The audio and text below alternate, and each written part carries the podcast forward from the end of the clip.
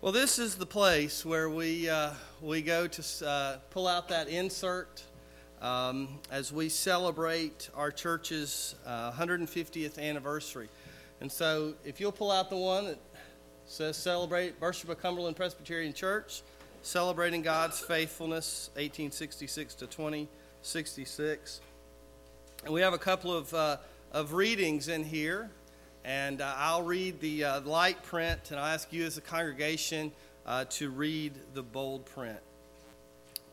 So this one is remembering our blessings. Lord, you have been our dwelling place throughout all the generations.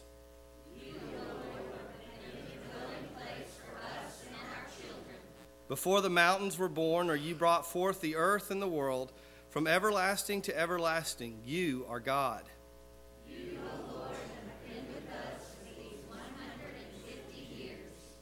God is our refuge and strength, an ever present help in trouble. You, Lord, have been our refuge and our strength. The Lord Almighty is with us. The God of Jacob is our fortress. You, O Lord, are the eternal one, and we have trusted you. Because of the Lord's great love, we are not consumed, for his compassions never fail. They are new every morning. Great is your faithfulness. You, O Lord, have been our faithful one. Jesus said, I will build my church, and the gates of Hades will not overcome it. You, O Lord, have built your church in this place, and we have been blessed. This time, Howard Jenkins is going to come and share with us a little bit about the, the history of Beersheba, as well as uh, the two newest uh, pictures we have on the Hall of Fame.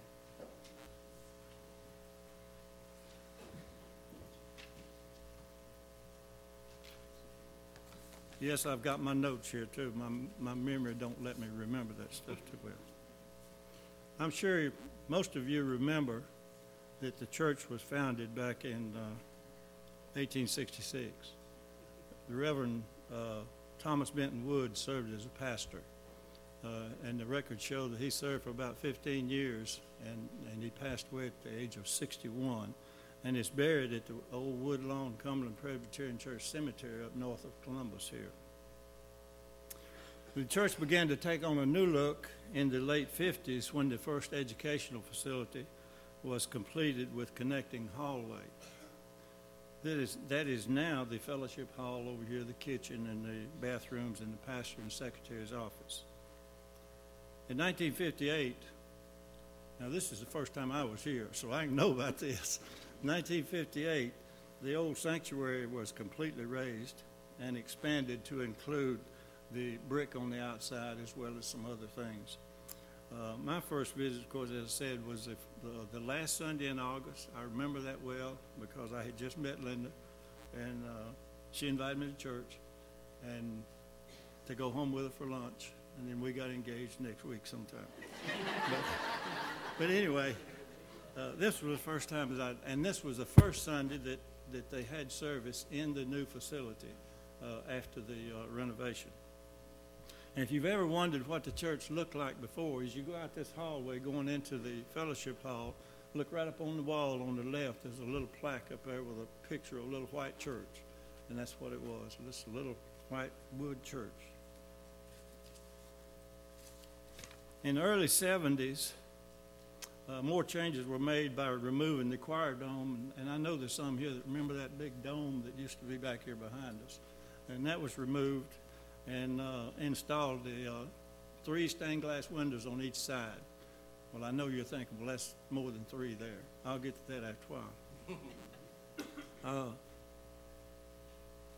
the uh, in the late 70s or early 80s, the men's fellowship uh, took on the project of uh, building Sunday school rooms over here. Now, at that time, just to the west of this wall right here, there was a grassy spot with a walk coming up to it that came into a door there, and right inside that door, uh, on the left, was the pastor's office, and which is now a, a storage room, I think, but right across from the Coke machine. But anyway, we enclosed that uh, that uh, area there, and in the process, uh, we had to cover up the stained glass windows. Well, before we did that, we installed a, a little light in each window to give the indication that there might be some outli outside light coming through, just like it was on these, but it didn't work really well. Uh, but anyway, it, it served that purpose until 1998 when, when we undertook a, a, a project which involved uh, a lot of long-range planning uh, to see where we're going to go in the future. And it resulted in the building of uh, this VI wing, uh, we've called it over here. Uh, it's uh, upstairs, downstairs, Sunday school rooms, nursery, bathrooms, and and it, we extended the sanctuary. I mean the fellowship hall down about, well, I'd say probably about 30 feet, 30, 40 feet at that time. And uh, turn my page. It also included major renovation to the sanctuary. And this was uh, the, the main thing we did. We, we added five pews back in the back there, five rows of pews, which took us way back.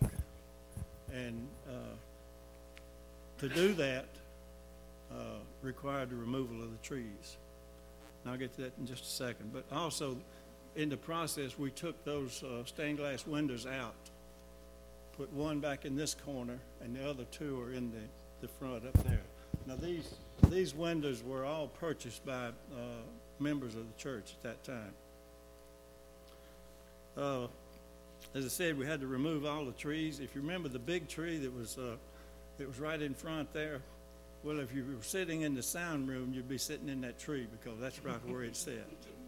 So, but we had to go that way because we had no usable space in the back in order to expand our sanctuary, then that's the only way we could go. And it's worked out great. We then uh, paved our parking lot around the church plant, out here in front and around the church plant. Our last project involved adding another building to the end of the uh, fellowship hall. That was about, what, five years ago? Something like that. Included two uh, Sunday school, two large Sunday school rooms, one downstairs and one upstairs and that exits right out onto the pavilion, which we upgraded that, uh, paved the, uh, the floor in it, uh, changed out the lights so it would be more usable uh, to the church. And it also included a, a front porch uh, with engraved bricks. And if you're interested in uh, getting some more information on, on the engraved bricks, just see any of us today, and we've got some sheets back there that uh, will give you the information. We have been blessed to have three men from our congregation surrender to the, their lives to the ministry. Uh, the first one, Reverend Frank Ward, and I think I saw him come in. Would you stand just a minute, Frank? That was when he was a little bitty young fellow.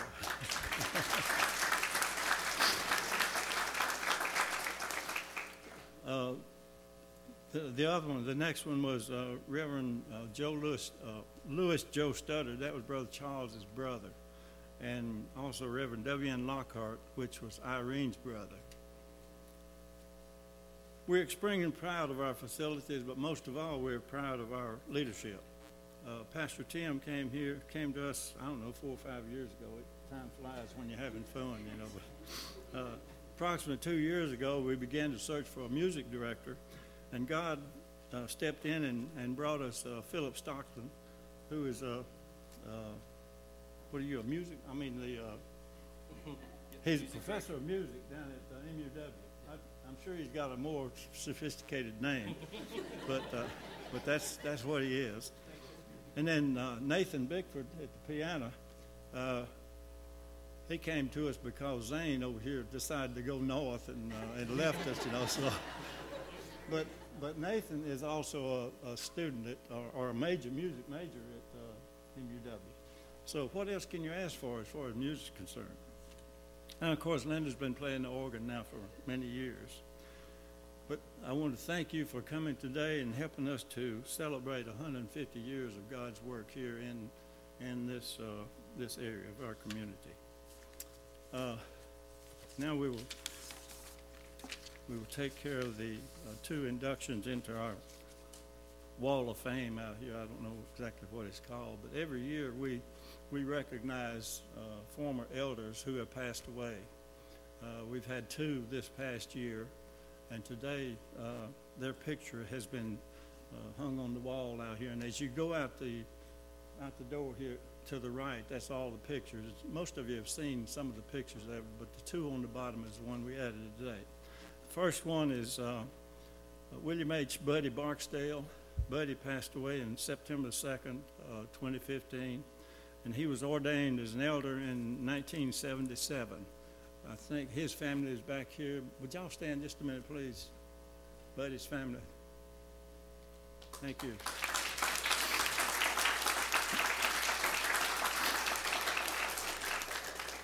The other one was uh, Mr. John Lumsden.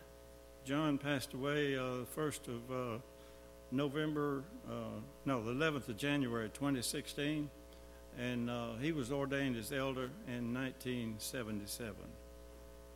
I don't know if any of John's family is here. I haven't seen any of them. But anyway, when you go, as you go out, they're hanging on the wall uh, with the others here. Thank you.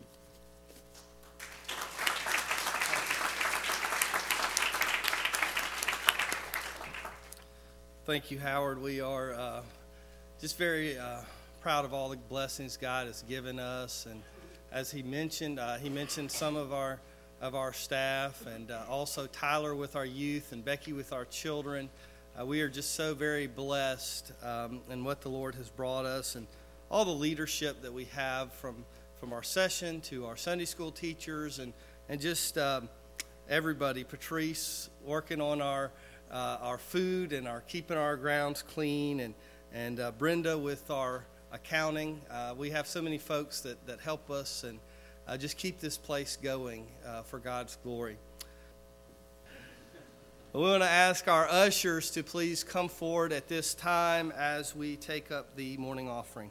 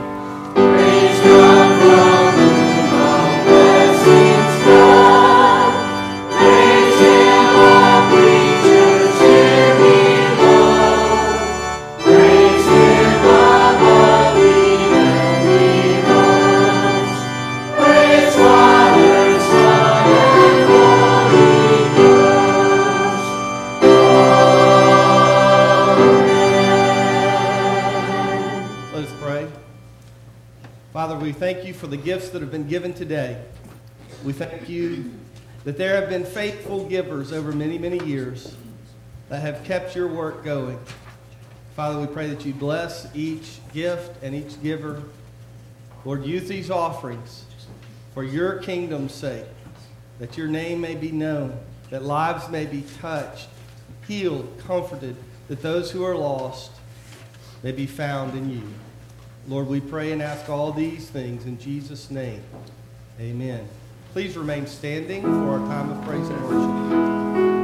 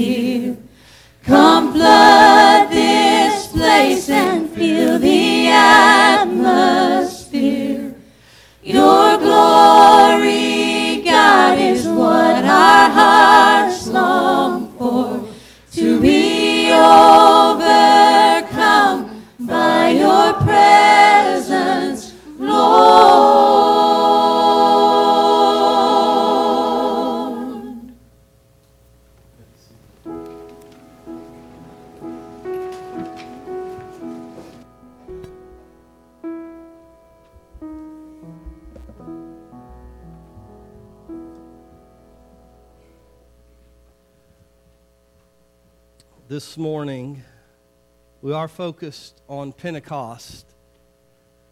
And so we're going to be looking at Acts chapter 2, beginning in verse 1. This is the, um, this is the account of the day uh, that God moved in power. And it's really a, um, a perfect tie in for our day as we celebrate the founding of our church and God moving forward because Pentecost, by many, is seen to be the founding of the church. Uh, the day that God uh, worked in mighty ways and his church moved forward. I want to ask if you would please stand with me as we read Acts chapter 2, verses 1 through 13. On the day of Pentecost, all the believers were meeting together in one place. And suddenly there was a sound from heaven, like the roaring of a mighty windstorm. And it filled the house in which they were sitting. Then what looked like flames and tongues of fire appeared and seated on each of them. And everyone who was present was filled with the Holy Spirit and began to speak other languages as the Holy Spirit gave them the ability. And at that time, those who were devout Jews from every nation were in Jerusalem. And when they heard this loud noise, everyone came running, and they were bewildered to hear their languages being spoken by the believers. And they were completely amazed. How can this be? They exclaimed. These people are from Galilee, and yet we hear them speaking in their own native languages. And here we are, Parthians and Medes and Elamites, people from Mesopotamia, Judea, Cappadocia, Pontus, and the province of Asia, Phrygia, Pamphylia, Egypt, and the areas around Cyrene, and visitors, both Jews and converts to Judaism, Cretans and Arabs. And we all hear these people speaking in our own languages about the wonderful things God has done. And they stood there amazed and perplexed. What can this mean? They asked each other. But others in the crowd ridiculed them, saying, They're just drunk, that's all. Pray with me, please. Father God, we thank you for what you did on this uh, day of Pentecost in the early church. And we pray that we will be reminded today that the same power that was present on that day, Father, you have that same power still and you seek to manifest your power and your spirit working in our lives. Father, we pray and we ask all these things in Jesus' name. Amen. Please be seated.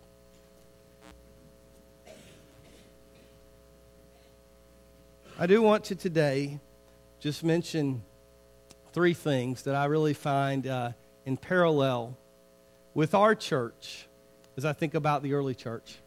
The first is that there were very humble beginnings. If you look at that picture of the old Beersheba church, you would agree there were some humble beginnings to this church. It was just a little bitty place. Uh, and, and, this was, uh, I am told, uh, we were kind of a backwater here. I'm, I understand this road is pretty busy now, but before, once upon a time, uh, we were kind of out there. You know, you had to be going uh, here to get here. But God has worked, and over the years, He has done amazing things here. When you look at the Jerusalem church, which quickly became thousands upon thousands of people, and yet in Acts chapter 1, there were only about 120 believers, less people than are here today at this church, was the entirety of the church.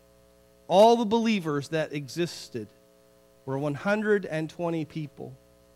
And yet, with God, little is much. And God has a way of confounding uh, the wise with, the, with what people say is his foolishness. And he has a way of using the weak, and they become strong through God. And so in Acts, we see that humble beginning, and it reminds us that not just our, our own church, Beersheba, had humble beginnings, but the church itself had humble beginnings. I also see unity in this church.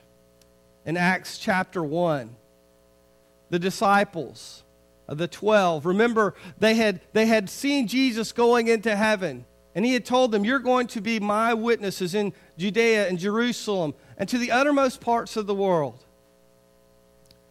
But he had said, Wait, wait till the gift that is coming upon you. And they came together and they waited in unity. The Bible describes it as them being all in one accord. And there they were. And y'all think, well, well, what's so big about that? You have to remember back to the history of these people and the constant squabbling. Even up until the night that Jesus died or that he was betrayed before he would die on the cross the next day. They constantly squabbled and said, Who's the greatest? I'm better than you. I'm going to be first in the kingdom. And they were constantly at each other, even with being around Jesus all the time. But finally, they understood that they had to get over themselves and they had to be unified in Christ. And so the 12 disciples, minus Judas, and they had elected another a twelfth to take his place. And all the other disciples, Mary, the mother of Jesus, many other men and women were there together in unity. And throughout the book of Acts, you see that God is growing his church, but you'll see when there's problems that arise, and they happened in the early church, sometimes that growth would stop you see problems in Acts chapter 6 and 7, in Acts chapter 15. There's a couple of places in the early church where there was big conflict. But instead of ignoring that conflict and pretending it doesn't exist, like a lot of people do today in their personal lives or in their churches, the church dealt, they prayed, they discussed. There were some heated discussions, even, you will see recorded in Scripture. But finally, they agreed and they moved on. And you'll see where the Bible says that God began to add again to their numbers. Over the years of the history of this church, I've been told that there has been, there's been uh, some big conflicts at times. There's been some difficulties and hardships.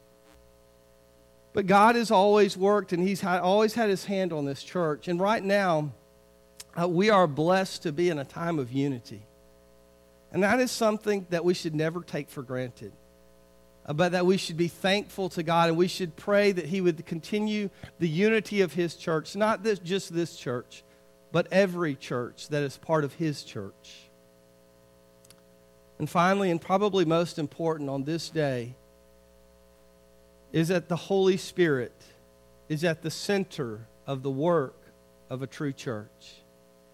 You see, it's not enough just to simply have a gathering of people with good intentions. You see, if you stop right there, a gathering of people of good intentions, you could be talking about a social club.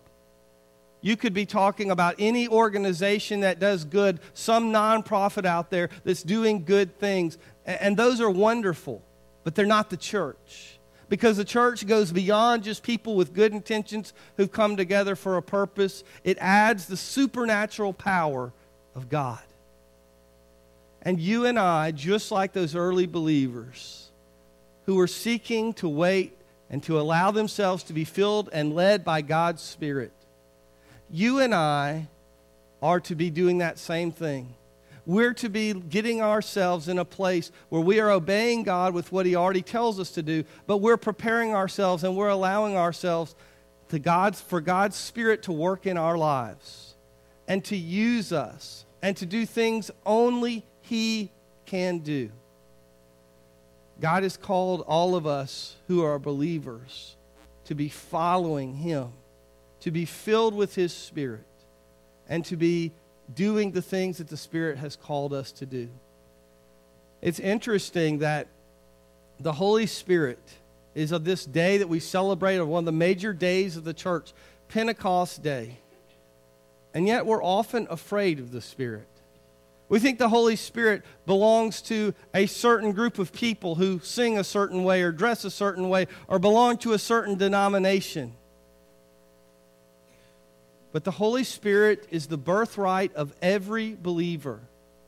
It does not discriminate between young and old, men and women, rich and poor, colors of skin, different nationalities. All believers have been given God's Spirit to use it, to allow the Spirit to work through them and to do God's bidding. Today, as we celebrate our 150th anniversary, we look back on humble beginnings.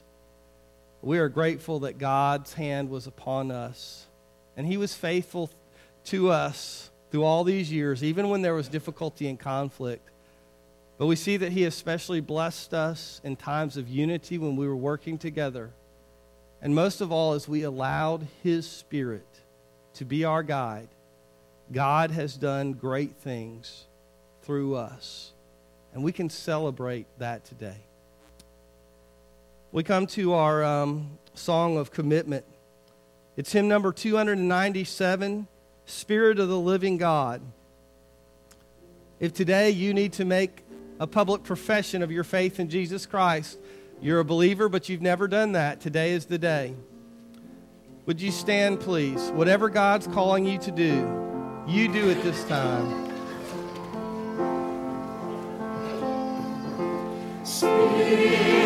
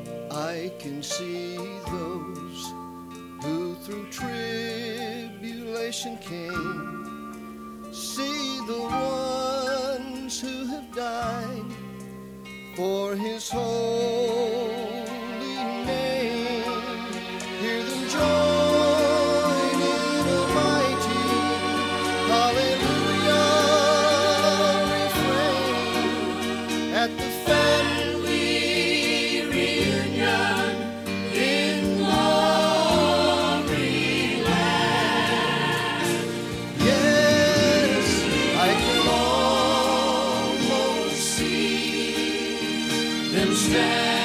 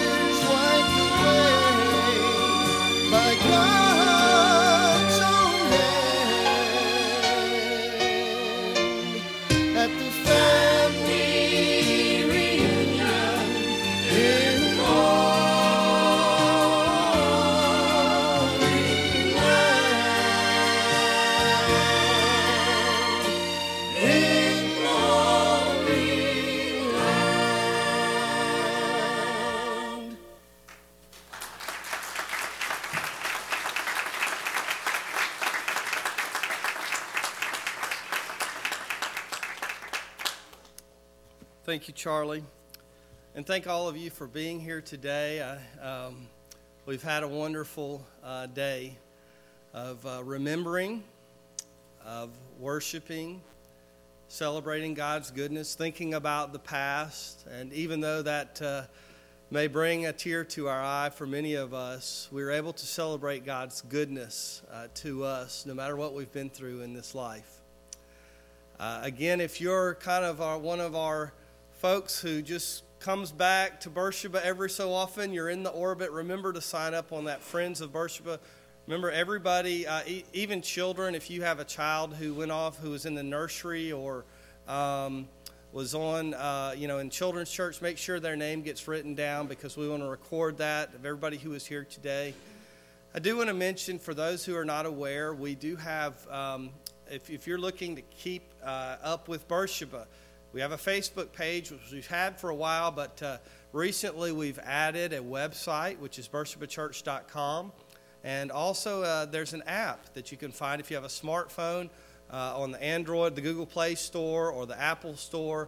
Uh, just search for Beersheba, and there's an app, and you can do all sorts of things there. See our calendar of events, uh, listen to sermons. There's a way to give online electronically, either through the website uh, or through that app. Um, just lots of neat stuff there that you can keep up with what's going on at Beersheba. So I encourage you uh, to check those things out. And uh, in a minute, we're going to um, we're going to pray, and uh, we'll that'll be a prayer uh, to dismiss, but also to bless the food. And uh, I was asked by one of the ladies in the back to ask uh, you folks with young children. We know they get antsy, so kind of try to try. We'll try to let you guys move on through first if we can. The folks with young children, and uh, and the rest of us will will follow up. We've had beautiful weather today, so like I said, our, our youth building, which we sometimes put overflow, it's not ready because it's going to be renovated soon, but it's not really ready to sit in. But it's beautiful weather, so plenty of seating out on the pavilion uh, as well as in the fellowship hall. And we really hope that you uh, enjoy this time of fellowship together. Um, would you please stand at this time? And I, I want to ask Brother Frank Ward, would you please um, come and um, have our benediction and blessing for our food? Thank you for being here today. regardless of what some of you may think, I'm not a charter member of this church. but I just realized uh, come Wednesday, May the 18th, more than a third of the life of this church, my wife and I stood here, now wife, stood here, my first wife.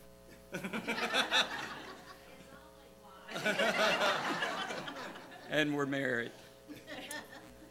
Uh, I have, uh, I'm retired, but for uh, 37 years I was in ministry for you, with you, at our denominational headquarters, working worldwide in youth ministry, Christian education, and uh, then as team leader of Christian education.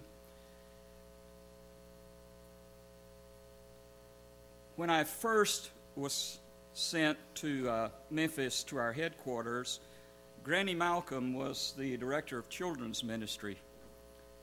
And uh, Granny came down here to do a uh, teacher training workshop with teachers of children. I remember when she got back to Memphis, Harold Davis, the executive director of the Board of Christian Education, asked Granny in a staff meeting, Well, how was your trip to Beersheba Church? And she said it was great. She said, The people there are wonderful. There's only one problem. And he said, What is that? She said, They think Frank Ward hung the moon. well, we know better than that. But I did want, and thank you for the opportunity, I did want to say to you, you treated me like I. You've held me up in your prayers through all of these years. I have never forgotten my roots. I've never forgotten that you have held me in your arms and you have treated me as though I hung the moon, though I knew better and you knew better. But you've always been there for me and my family. And for many of you, your fathers, mothers, your uh, grandfathers, and grandmothers helped me to hear God's invitation to be in the ministry. And so, for that, I just want to say thank you and thank God. Now, let us pray. For this day and for this special occasion, O God, we offer thanksgiving and praise to you. For the years that have gone by, and for the people who have depended on your love expressed in and through a community of faith called Beersheba Cumberland Presbyterian Church. All of those babies who have been baptized and adults who have been baptized, all of those who have been sick in the hospitals, you've been there. All of those who've been prodigals and run off have always found their way back somehow or another because your love and your grace is with us. So we invite your spirit indeed to be with us as we join together in fellowship and eat together around the table. One of the favorite activities of our Lord and Master, sitting at table. So as we sit at table, help us to reminisce and help us to be thankful. In the name of Jesus Christ our Lord. Amen.